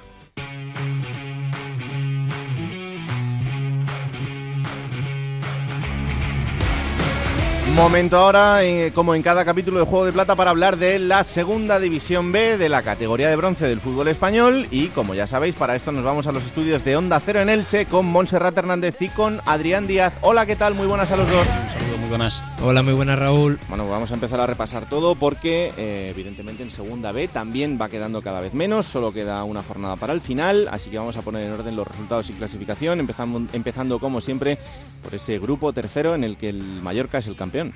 Bueno, pues a estas alturas de la temporada nadie quiere fallar y nadie quiere perder de vista su objetivo. Destacar que del grupo tercero, el Real Mallorca es el primer equipo que ha logrado clasificarse matemáticamente como primero de grupo. Lo hacía tras imponerse por tres goles a uno ante el Badalona. Destaca el Elche, que asciende una posición en la tabla, empataba un gol en el derby provincial ante el Hércules de Alicante. Marcaba por parte del lado ilicitano Johnny Níguez, su primer tanto como franjiverde, el hermano mayor de Saúl, que marcaba su primer tanto en la primera parte, mientras que Samuel Yorca, un ex franjiverde, empataba uno en la segunda mitad. El Villarreal B, que cedía de manera sorprendente en la ciudad deportiva de Villarreal tras caer por 0-3 ante el Peralada, mientras que cuarto es el Cornellá que ganaba un gol a cero al Atlético Baleares. En la parte baja de la clasificación. El Deportivo Aragón lleva ya bastantes jornadas descendidos y es descendido y este pasado fin de semana pues se producía también la pérdida de categoría de la Peña Deportiva. Eh, luchando por la salvación, el Atlético Saguntino, que era un equipo que estaba en la parte alta de la tabla hace no demasiado tiempo y tras una pésima racha se ha metido en descenso. El Atlético Saguntino caía este pasado fin de semana por tres goles a uno ante el Club Deportivo Alcoyano de Mario Barrera y suma ahora 40 puntos. Cuarto por la cola, el Formentera, que ganaba 2 a 1 al colista Deportivo Aragón y marcando la barrera con el playout, el Atlético Baleares, que cedía un gol a cero en el campo del Cornellá. Vamos al grupo primero, interesantísimo grupo primero, sobre todo en la cabeza del grupo. Sí, así es. Eh, hay pelea entre los dos primeros clasificados, Rayo Majadahonda y Deportivo Fabril, por el liderato, mientras que Fuenlabrada y Rápido de Bouza son ahora mismo tercero y cuarto en la tabla de clasificación. Luego comentaremos también la situación del Deportivo Fabril, porque ya sabemos que no puede ascender de categoría y va a depender de cuál es su decisión para saber si el quinto de este grupo eh, primero eh, podrá promocionar también para dar el salto de categoría. De los de arriba, el Rayo Majadahonda, líder, vencía por tres goles a uno al San Sebastián de los Reyes. El Deportivo Fabril también ganaba por un gol a cero al Cercera. Al Cerceda, el Fuenlabrada. Hacia los deberes, los de Eloy se imponían por 0-2 en el campo del Coruso y el cuarto por la cola es el Rápido de Bouzas 0-2 en su partido ante el Talavera de la Reina. Resaltar también que el Celta B que haya derrotado por dos goles a cero ante el Naval Carnero, que es otro equipo que también tiene opciones matemáticas de entrar entre los cuatro primeros. En la parte baja de la tabla de clasificación, Cerceda ya lleva varias jornadas eh, como colista y por tanto con pérdida de categoría, y hay cinco equipos que, que aspiran a eludir las tres últimas posiciones de la tabla. Por abajo, la gimnástica segoviana perdía 0-1 ante el filial del Real Valladolid, el Racing de Ferrol era goleado por 3 0 ante el filial del Real Madrid, ante el Castilla, el Corucho, también en un duelo ante un equipo de de la parte alta de la clasificación cedía en su feudo 0-2 ante el Fuenlabrada y marca la barrera con el playout, un equipo que estaba prácticamente desahuciado como es el Club Deportivo Toledo, que en esta ocasión sumaba de manera contundente el triunfo por un gol a cuatro en el campo de la Ponferradina. Vamos al grupo segundo, donde también hay un montón de cosas por decidir. Está preciosa la clasificación en el grupo segundo si nos ceñimos a los cuatro primeros clasificados. Del primero al cuarto tan solo tres puntos de diferencia y hay cinco equipos que aspiran al playoff para el último partido. Mirandés, Sporting B, Real Sociedad B, Bilbao Athletic y Racing de Santander. Los cántabros son los que peor lo tienen para la última jornada de la temporada. El Mirandés que sumaba un valioso punto en su salida al campo de Arenas, 1-1, resultado final, el filial del Sporting también sumaba ese marcador, 1-1 en el campo del Real Unión de Irún, la Real Sociedad B que le metía 3-3-0 al Racing de Santander y de esta forma eh, los santanderinos eh, salen del playoff eh, cuando solo queda una jornada y suman ahora mismo dos puntos menos que el cuarto clasificado, que el Bilbao Athletic, que también en esta jornada pues ganaba 0-3 en el campo del filial de los Asuna. Eh, Osasuna que ya eh, está descendido matemáticamente de categoría. En la parte baja, pues eh, ya son equipos que no se jugaban nada, Lealtad Osasuna B y Caudal Deportivo, y la Peña Sport, un equipo al que veníamos siguiendo muy de cerca en juego de plata, pues finalmente no ha podido llegar con opciones al último partido, la última semana de competición, y tras caer derrotado por tres goles a cero en esta jornada en el campo del Logroñés, que ya no se jugaba nada en esta penúltima semana de competición, pues ha perdido la categoría. Por tanto, ya están los cuatro puestos de descenso totalmente decididos. Falta por determinar quién será el que, el que promocionará por la permanencia y todo va a estar entre Lizarra y el Vitoria. Y vamos al grupo cuarto, donde durante toda la temporada hemos hablado de la máxima igualdad, pero ahora mismo, a falta de una jornada, eh, es quizá en el que más cosas estén decididas. Sí, está todo bastante claro en cuanto a los equipos que van a estar en la zona alta de la tabla de clasificación, aunque eh, falta por aclarar cuáles serán las posiciones de cada uno de ellos, mientras que por abajo al Lorca Deportiva se ha unido también el descenso del Betis Deportivo. De los de arriba, resaltar que el Cartagena no podía sumar la victoria y con ese marcador hubiese sido campeón de grupo, uniéndose al Real Mallorca. El Cartagena que en su salida al campo de la, de la balompédica linense, con el marcador de 0-0, sigue al frente de la tabla y necesita todavía un punto más para poder ser campeón de grupo. El segundo clasificado el Marbella, que perdía frente a Lucán de Murcia 2 a 1 en la vieja condomina. Con este resultado el Marbella pues necesita ganar y que el Cartagena pierda en la última jornada para ser campeón. El Real Murcia hacía los deberes, 0-2 en el campo del descendido Lorca Deportiva, mientras que el Extremadura se da una alegría y tras vencer por 0-2 al Mérida, que, se, que está en zona de descenso, pues vuelve a ser cuarto en la clasificación. Recordamos también que Melilla y Villanovense siguen con opciones matemáticas de alcanzar la cuarta posición de la tabla. En caso de triple empate, luego también hablaremos de este tema, el Villanovense sería el equipo que promocionaría por dar el salto de categoría. Por tanto, eh, los de Villanueva de la Serena llegan con opciones de ser cuartos eh, si se da esa carambola en la última semana de competición. Y en cuanto a los de abajo, pues el Betis Deportivo, que pese a ganar, descendido ya 3 a 1 ante el Badajoz, el filial del Córdoba, que daba la gran sorpresa de la penúltima jornada, venciendo 0-1 en el campo del El Mérida, que se daba un batacazo con su derrota 0-2 en casa ante el Extremadura y marcando la zona de playout, el puesto de playout, está el Ecija Balompié. Recordamos también que a principio de temporada, durante algunas jornadas, llegó a ser eh, incluso líder de este grupo cuarto, perdía 0-2 ante un rival directo como es el Jumilla. Bueno, vamos con los detalles de la jornada y lo primero de todo, Adrián, quiero que le expliques a la gente cómo es la situación del Deportivo Fabril. Ya lo venimos anunciando desde hace bastante tiempo que en caso de descenso del Deportivo de La Coruña, que finalmente se ha producido a Segunda División, el filial del Deport no podría ascender, pero ahora la pregunta es si van a jugar o no ese playoff y en caso de que no se juegue, ¿qué pasa con el Rápido de Bouzas? Sí, porque, como has dicho, el Deportivo Fabril no puede ascender porque es el filial del Deportivo y el Deportivo de La Coruña ha descendido a Segunda División A, pero aún así el Deportivo Fabril sigue en sus 13 de disputar el playoff de ascenso a Segunda División. Por lo tanto, entraría los cuatro primeros del Grupo 1. De hecho, el Deportivo Fabril todavía tiene opciones, llega a la última jornada con opciones de ser campeón de grupo, con lo cual iría, digamos, por el camino corto y ahí están en, en Bouzas con la posibilidad de que el Deportivo Fabril renunciara para que esa quinta plaza, que ahora mismo, eso sí, ocupa el Celta B, el filial de su eterno rival,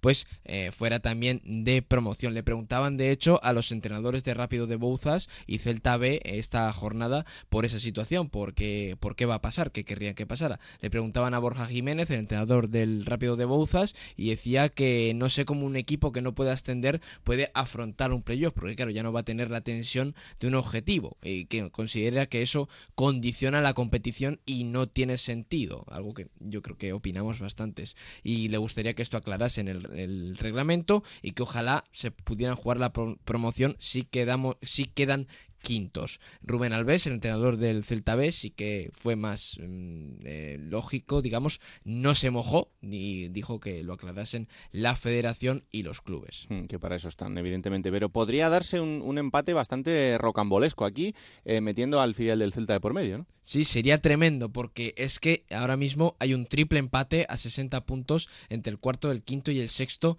del grupo 1 de Segunda B, que son Rápido de Buzas, Celta B y Naval Carnero. Y es que en la última jornada hay un Rápido de Buzas, Naval Carnero. El Celta B eh, recibe al Guijuelo, que ya no se juega nada. Pero ¿qué pasa? Pues que puede darse la posibilidad de que Rápido de Bouzas y Celta B acaben la liga regular empatados a puntos, con el golaje, golaveraje particular igualado y con el mismo número de goles a favor y en contra, con lo cual estaría empatado todo. Y lo más curioso es que eh, ambos son equipos vigueses y va a decidirse la clasificación para el playoff en Vigo, eh, concretamente a unos 6 kilómetros de distancia. Comentaba en Twitter la cuenta a Fauteza RC Celta, que para ello, para que se dilucidara este puesto, si eso ocurriera, se iría a la clasificación del juego limpio para decidir esa última plaza de playoff, en el caso de que el Deportivo Fabril no renunciara durante la semana al playoff. La plaza, la plaza como decimos, se decide en Vigo, Rápido de Buzas, Navalcarnero y Celta Viguijuelo.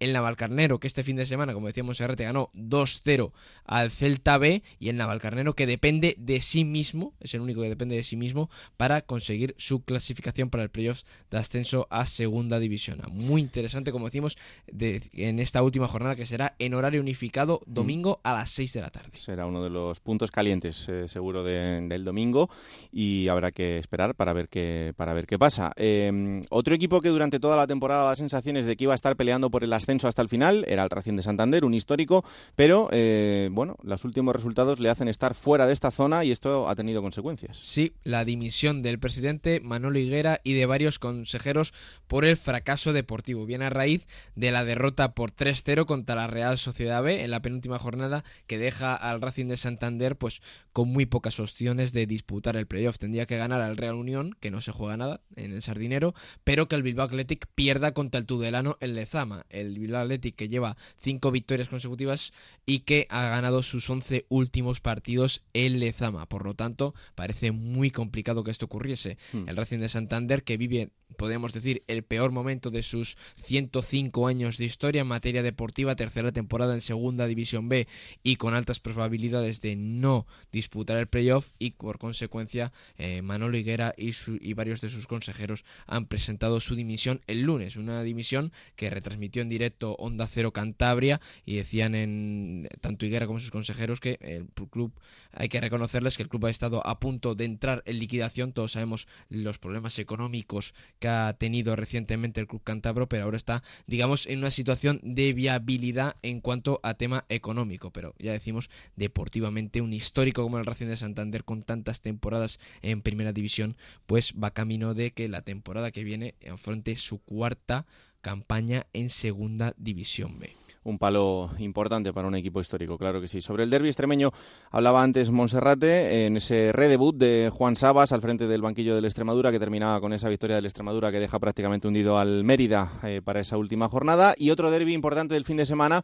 era el derby alicantino, un derby especial que parecía que podría ser bonito, pero que luego el partido se nos quedó un poco igual caído, ¿no? Sí, porque tú ves el calendario ah, en verano y ves el Che Hércules en la penúltima jornada, pues esto va a ser súper emocionante, pero mm. nada más lejos de la realidad. Empate uno en un partido falto de emoción. Sí que es verdad que el Elche podía jugarse más, porque está en disputa con la segunda plaza con el Villarreal B, pero su entrenador Pacheta, ya con la clasificación matemática, pues quería reservar más jugadores y el Hércules, que ya estaba casi sin opciones ni siquiera de alcanzar la Copa del Rey. Un partido falto de emoción, con muy poco en juego, eh, tanto en el campo y con muy poco, poco ambiente, digamos, en la grada para lo que es un derby, 8.400 espectadores. Los abonados del Elche, que decir que tenían media jornada económica y tenían que pasar por taquilla y solo unos 150 desplazados desde Alicante. Y un detalle curioso, que dentro de lo que es la globalización del fútbol, con mm. tanto eh, que, con, que tampoco se mira ahora mismo la cantera en muchos equipos, pues los goles los marcaron por el Elche, un ilicitano, Johnny Ñíguez, y un alicantino, Samuel Yorca, en el Hércules.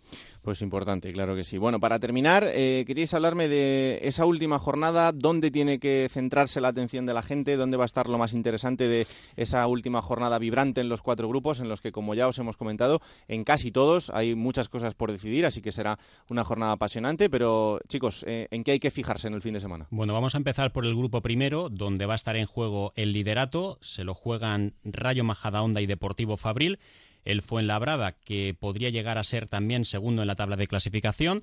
El Rápido de Bouzas, filial del Celta y Navalcarnero, se van a jugar la cuarta posición de esta categoría en el grupo primero. Todo pendiente también de si el Deportivo Fabril, Adrián, si finalmente decide no jugar la promoción de ascenso a segunda división Ahora mismo parece que la intención del Deportivo de La Coruña es que sí la dispute, porque además hay que tener en cuenta que el quinto podría ser el filial del Celta y en caso de renunciar a esa plaza, pues para la afición coruñesa supondría que el filial del eterno rival deportivo jugara esa promoción. Sí, exacto, pero ya decimos que lo que quiere el Deportivo Fabril es disputar la promoción, aunque y aún tiene, como decimos, posibilidades de ser primero. Eh, Rayo Majadahonda y Deportivo Fabril se van a jugar la primera plaza, el Rayo Majadahonda tiene un punto de ventaja y ambos equipos van a medirse a domicilio contra equipos que se juegan la permanencia en la última jornada. El Rayo Majadahonda que, que se mide eh, al Racing de Ferrol en Amalata y el Deportivo Fabril que visita al Club Deportivo Toledo. El Fuenlabrada que, que recibe a la Ponferradina, que no se juega nada, y como decimos, esos duelos rápido de Buzas, Naval Carnero y Celta B Hijuelo.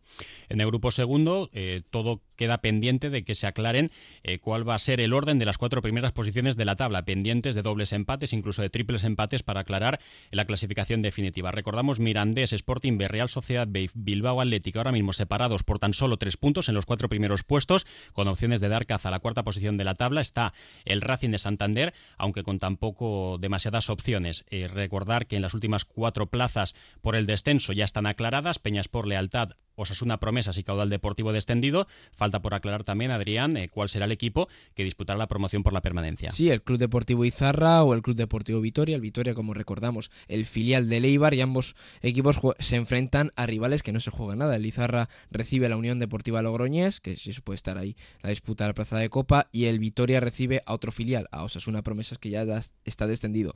En la parte alta hay mucha igualdad, pero parece que todo va a quedar igual porque los cuatro equipos que están ahora mismo en playoff se miden a equipos que no se juegan nada. La última jornada, el Mirandés recibirá al Guernica, el Real Sporting B recibe al Arenas, el Athletic Club recibe al Tudelano y la Real Sociedad B eh, recibe, perdón, visita al Peña Sport que ya está descendido. El Racing al acecho eh, recibe al Real Unión. En el grupo tercero, campeón ya Real Mallorca, que incluso podría tener algo más de tiempo para preparar la promoción de ascenso a segunda división, porque se enfrentan los dos polos opuestos, el Mallorca contra el colista Deportivo Aragón, el Elche que en la última jornada de la temporada se va a desplazar al campo del Olot, que también pelea por la permanencia, 62 puntos, en caso de conseguir el mismo marcador que el filial del Villarreal, el Elche sería segundo. Dudas también en el club, porque hay quien piensa que es mejor ser segundo y otros, como el director deportivo y el presidente, que prefieren hasta ser terceros. Y en la cuarta posición de la tabla, para el cuarto puesto, hay cuatro equipos implicados: Cornellá, Ebro y Ontiñén. Y en la zona baja, resaltar que Atlético Saguntino, Formentera, Atlético Baleares, Llagostera y Olot son los equipos que tienen que pelear todavía por la salvación. Sí, el Olot que recibe al Elche, que va a estar ahí en disputa con el el segundo puesto con el Villarreal B, que tiene la ventaja de que se mide a un equipo ya descendido, la Peña Deportiva en Ibiza. En la lucha por la cuarta posición, el Lleida, eh, que es quien lo tiene más complicado, tiene que ganar en Sabadell y esperar tropiezos de Cornellá que tiene que para ello tiene que perder contra el Atlético Saguntino, que está en muy mala dinámica, metido en descenso. El Ontinien visita al Alcoyano, que no se juega nada, pero esto es un derby muy importante dentro de la comunidad valenciana. Y el, Ebro visita al Atlético Baleares, que se está jugando la permanencia. Y ya para terminar, en el grupo cuarto, eh, la pelea entre el Cartagena y el Marbella por el liderato. El Real Murcia, que también podría ser segundo si el Marbella pincha. Y por la cuarta posición de la tabla, tres equipos: Extremadura, Melilla y Villanovense. Por abajo, descendidos Betis Deportivo y Lorca Deportiva peleando por la salvación, Córdoba B, Mérida, Écija Balompié, Jumilla e incluso Badajoz y Real Badompélica del. Pues como veis todo interesantísimo, va a ser una última jornada apasionante que os contaremos por supuesto en el Radio Estadio de Onda Cero y que la semana que viene os resumiremos aquí de la manera más extensa posible para que entendáis todo lo que ha pasado en el fin de semana y sobre todo cómo van a quedar esos playoffs de ascenso y los equipos que tristemente pierden la categoría y descienden a tercera división, pero eso será en el siguiente capítulo de Juego de Plata. Chicos, gracias como siempre un placer. Hasta la semana que viene, adiós. Hasta la semana que viene. Gracias chicos, la semana que viene ya os contaremos cómo queda la cosa en Segunda B, que también está apasionante en estos cuatro grupos y además ahora nos centraremos en qué equipos pueden ascender a, Segunda División, que el año que viene formarán parte de la categoría. Ya sabéis que, como os decimos, el Lorca y el Sevilla Atlético ya están descendidos a Segunda B, quedan otras dos plazas y, por tanto, cuatro equipos de la Segunda B subirán a la Segunda. Em, Alberto, la semana que viene quedarán tres para el final. Un mes. Un mes. Contando playoff, eh, a partir de la semana que viene, el, último mes de competición y el más, el más precioso, yo creo. Quitando los dos puestos de descenso que lamentablemente se van a tener que ir a segunda B, pero queda lo más bonito, Raúl. Yo creo que hemos aguantado todo el año haciendo juego de plata precisamente para esto, ¿no? No nos vamos a ir ahora. Hombre, por favor, hay que estar hasta el final, hasta el último día y con Nacho García que le está encantando la segunda división. Se ha puesto al loro ya, ya sabe de todo, de absolutamente todo. Señores, hasta aquí el capítulo 31 de Juego de Plata, ya sabéis, disponible cada martes a partir de las 5 de la tarde en Onda es para que lo compartáis, lo disfrutéis y sobre todo le digáis a todo el mundo que existe este bendito programa. Que la radio os acompañe. Adiós.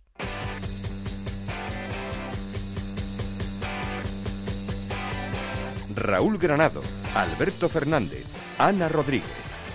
Juego de Plata.